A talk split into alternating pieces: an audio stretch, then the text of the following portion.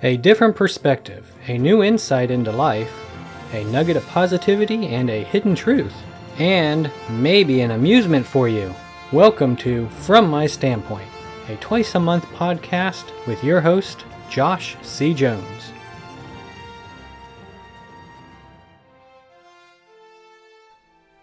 A novel thought and a welcomed change from the my way or the highway mentality that you know, is rampant in the daily life of our society. Hey, I appreciate you tuning in again to From My Standpoint. I'm your host, Josh C. Jones. If this is your first time listening, then I thank you for tuning in. And if it's not, well, thank you for coming back. If you have not yet subscribed, then I encourage you to subscribe to From My Standpoint. It, uh, you can follow me on Facebook at Josh C. Jones Author on Instagram at Josh C. Jones Author, on Twitter at Author J.C. Jones, or visit the website www.fromtheirstandpoint.com. That's from T H E I R standpoint.com and click on my show From My Standpoint. And if you even slightly liked what you hear in these podcasts, then please rate, review, and share. So, my way or the highway. You know, we see see it in most every aspect of our society today. You're either with the left or you're with the right. You're either for this or you're for that. You either have or you have not. Really, it is true that we nearly always take a side. If I take this side, then does that mean I cannot listen to or work with the other side? Only if you choose to not even attempt to listen or try to understand from another perspective random voiced questions. I mean, it is your choice.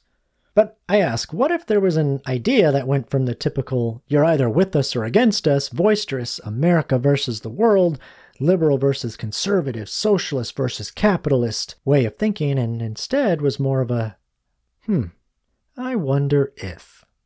Well, sometimes I do sit there and I wonder if.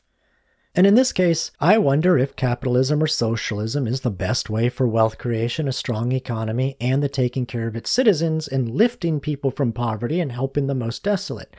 Now, as I mentioned in the previous episode on socialism, socialism, I think, has, whether you know you wish to admit it or not, created a philosophy for the best way to try and take care of the most basic necessities for its citizens.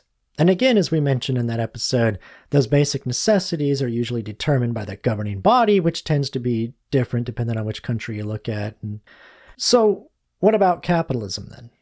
For some, the word capitalism is a dirty, greedy, poor inducing, unfair, unequal class system that is always geared toward the already wealthy elite and destructive to its society and the world. For others, the word capitalism is a clean, prosperous, richness opportunity that allows a fair and equal chance for anyone to succeed and gain wealth if they are willing to work, take risk, and sacrifice for their dream, their success. Now you've heard the same said, well, closely about both capitalism and socialism. If we choose to listen and attempt to understand, we can find a similarity in each side's parroting. This is where a common ground can be found and a possible start to a solution can begin. That might be true, random voice of reason. You know, you've been right on it so far. And and hearing such, let us look a little more into this system and see if we can find any other similarity or logical reasoning for its necessity. Now, again, before you go all deaf as opposed to what I'm saying. What? Or give birth to that emotional passion as discussed in another episode. Just hear me out, and things should, I hope, begin to make a little more sense, you know, if you are willing to try and understand my perception. From my research experiences understanding perception and listening to others, and that is people on both sides of the aisle and people who have lived in other countries and other forms of government, this is what I have learned. Does listening to someone who has lived under something always mean fact and truth coming from that person? Well, no, random voicey questions. Not always. Sometimes in people's lives, their actions are led by perception, which for them has become more powerful than the truth itself. And this is something you might hear me repeat more than once. Oh, yeah, oh, that makes me think of them folk uh, uh, sipping on them five dollar drinks, sitting in a corporate money making business, talking of them expensive phones from another corporate uh, money making business. yeah, I wonder uh, wearing them society's latest and expensive outfits and posting them dislike on them platforms uh, created through the uh, private and free enterprise uh, from them uh, folks super expensive computers from another corporate money making business. yep. Um. Anyway, capitalism is a system usually referred to as an economic system, where a free market determines the prices for goods and services that are created, implemented, and controlled by the private citizens, supply and demand. In this type of system, a private citizen takes the risk of offering a service or, or, service or product to the public, sacrifices their time and resources to deliver such a product or service, and works hard to produce the product or service and grow a sustainable and profitable business for themselves and their family. In this system, everyone has the opportunity to take such risks by making such sacrifices and working hard. The ends will not be the same but the opportunity to do so is available to all. And like I've mentioned previously before, the ends will not ever be the same for everyone. That's just a reality of life. If you think it should be the same, I don't know what to tell you. However, the state in this type of system has no control, authority, or right to subvert or hinder the private ownership in business of the citizens without proper constitutional protocol for rare emergencies. Capitalism also includes the idea and acceptance that property can be owned by the individual, that is, the private citizen, that capital accumulation should be regulated by the free market and not determined by the government, that wage and labor should be determined by the business and its success and profit margins based on its ability to provide its services or goods to the customers and the free market, that the determination of the price for a good or service and that of the wage labor, that is compensation, be competitive and reflect the market and customers and product or services supply and demand, and that each should be able to exert their right and free will to both offer a job and pay for said job, and either accept or deny the job and pay offered without government strong arm and regulation. I've asked this before, but could you break that down just a little more, please? Yes, I, I'll I will do my best, random voice of questions. So, in essence, capitalism is regarded as a free market system that acknowledges and supports private enterprise and ownership, a free will choice to accept or refuse a job and pay, a free will choice to offer a job and pay, a market of supply and demand and competition that helps regulate and determine the uh, price for goods and services and the pay offered for such jobs, an unlimited cap on profit an individual or business can earn if one can build such a business and wealth, a fair and equal opportunity provided to every citizen to make sacrifices in their life, to take great risk, and to work hard to build a profitable business or means of income and wealth accumulation that is only limited by the amount of work, creativity, risk, sacrifice, learning, and energy the individual is willing to invest their finances, time, and life into. Capitalism has, whether you wish to admit it or not, created the wealthiest and prosperous country. It has provided the opportunity that has allowed more people to change their class system from poverty to wealth than any other system on earth so far. Now, just like the previous episode, you may already be cursing me and planning your comment on how I'm a fool or completely wrong with my perception and understanding and experience. Yes! Fantastic! Because it means you're still listening to my podcast even after all this. And, well, fantastic so long as your comment is constructive, that is.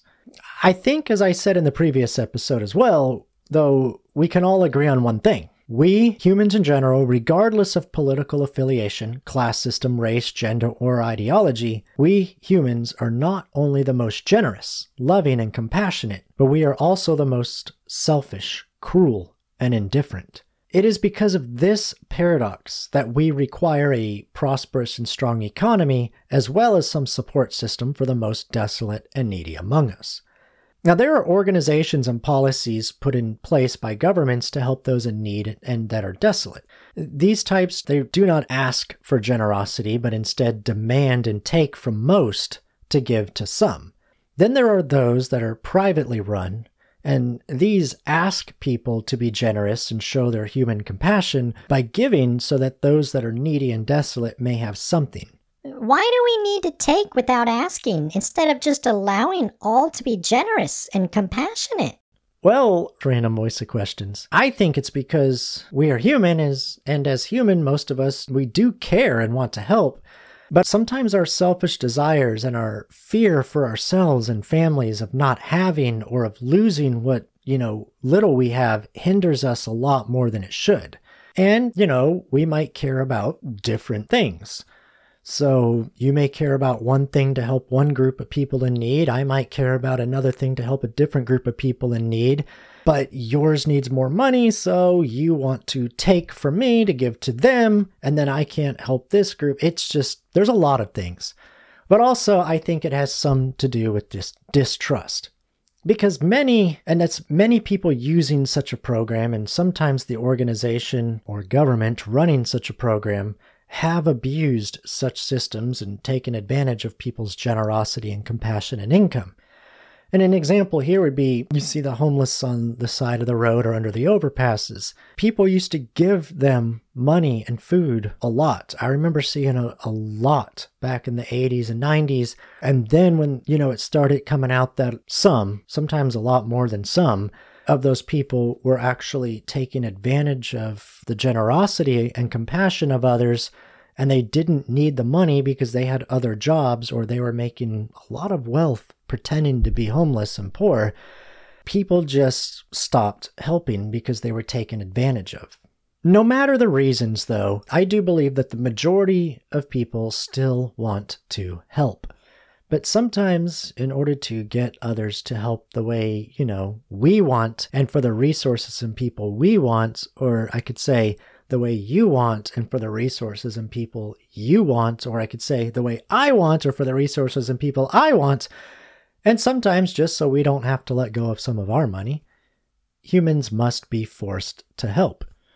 Now, we live in a capitalist society here in America, and the most prosperous countries in the world have their economies built upon a capitalist foundation. Okay, so which one would be the best way for wealth creation? A strong economy and taking care of its citizens, then, and lifting people from poverty and helping the most desolate?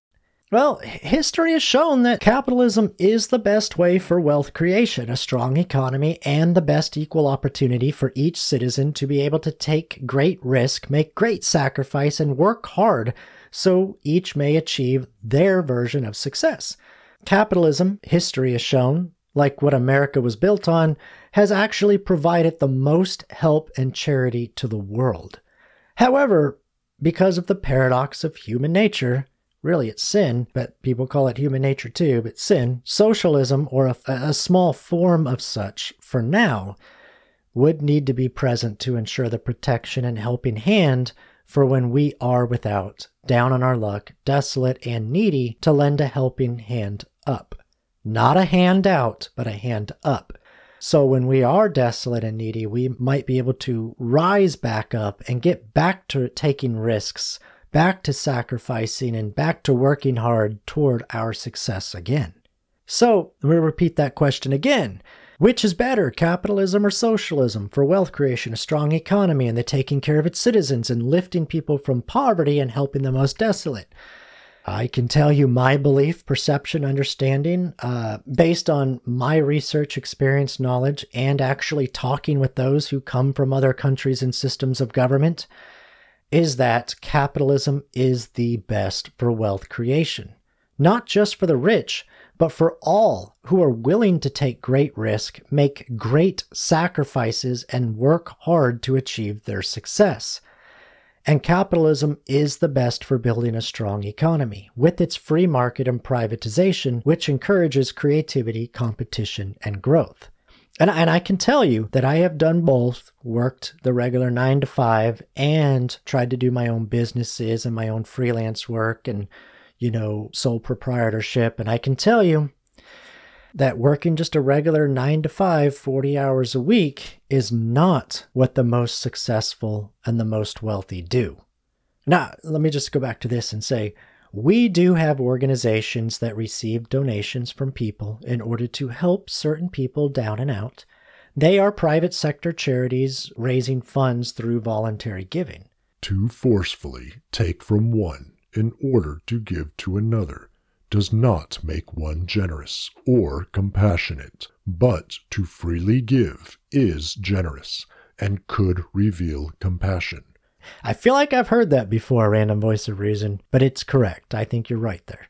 As was mentioned in the previous episode, I, have actually heard it stated that there is about 92 welfare type programs that the government runs here in America, and about $1 trillion of taxpayer money goes to those programs every year.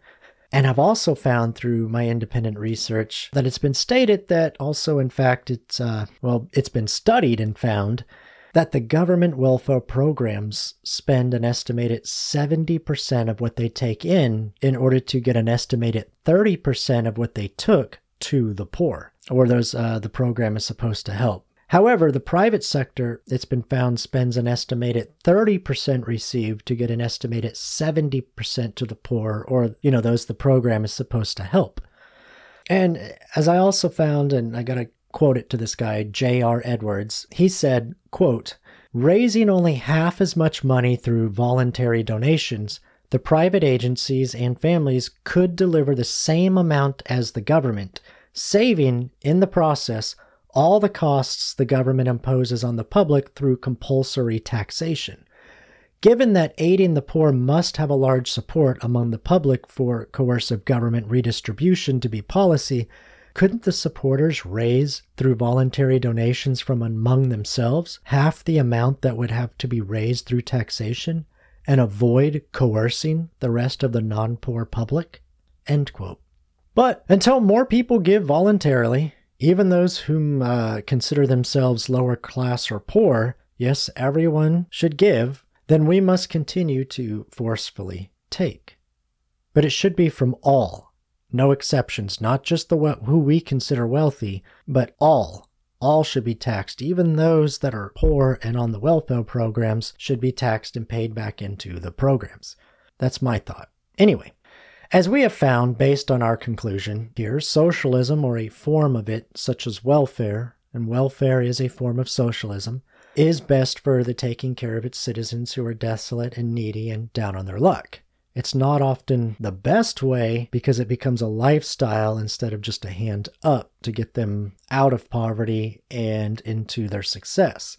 However, this would also require the forced giving, well, if it's forced, it can't really be called giving, can it? Of all people's earnings. I also think that in order for it to actually help people, it should have limitations, rules, requirements, and standards to protect the finances and stability of such a program from being exploited. And it should also be something that is temporary, definitely conditional, and meant as a helping hand up, not a hand out. So back to one of my original I wonders. I wonder if capitalism and socialism could coexist for the betterment of their citizens. I also wonder if all people, regardless of status or class or wealth, instead of pointing fingers while hoarding what little one perceives as having, or because one doesn't want to get rid of what one has or hand out what one has, would give to those private charities to help the desolate and needy and do so with a generous, happy, and compassionate heart, so we might have a chance to help with compassion and generosity instead of through force or coercion, which could potentially increase our earnings kept and benefit all of us. Hmm. I wonder if. And now, what you've all been waiting for it's the wisdom of Dad Joke. One person out there may think my conclusions are delusional. A second person out there may think my conclusions are spot on. A third person out there may think my conclusions are spot on delusional. And a fourth person out there may think my conclusions are delusionally spot on. But if you want to know what the fifth person out there may think of my conclusions, you can hear it for three easy payments of $9.99. This has been From My Standpoint, a podcast to find a nugget of positivity and a hidden truth. Encouraging, and enlightening insight, entertaining a new perspective, and providing an amusement for you. We hope you were entertained, encouraged, enlightened, and enjoyed the show.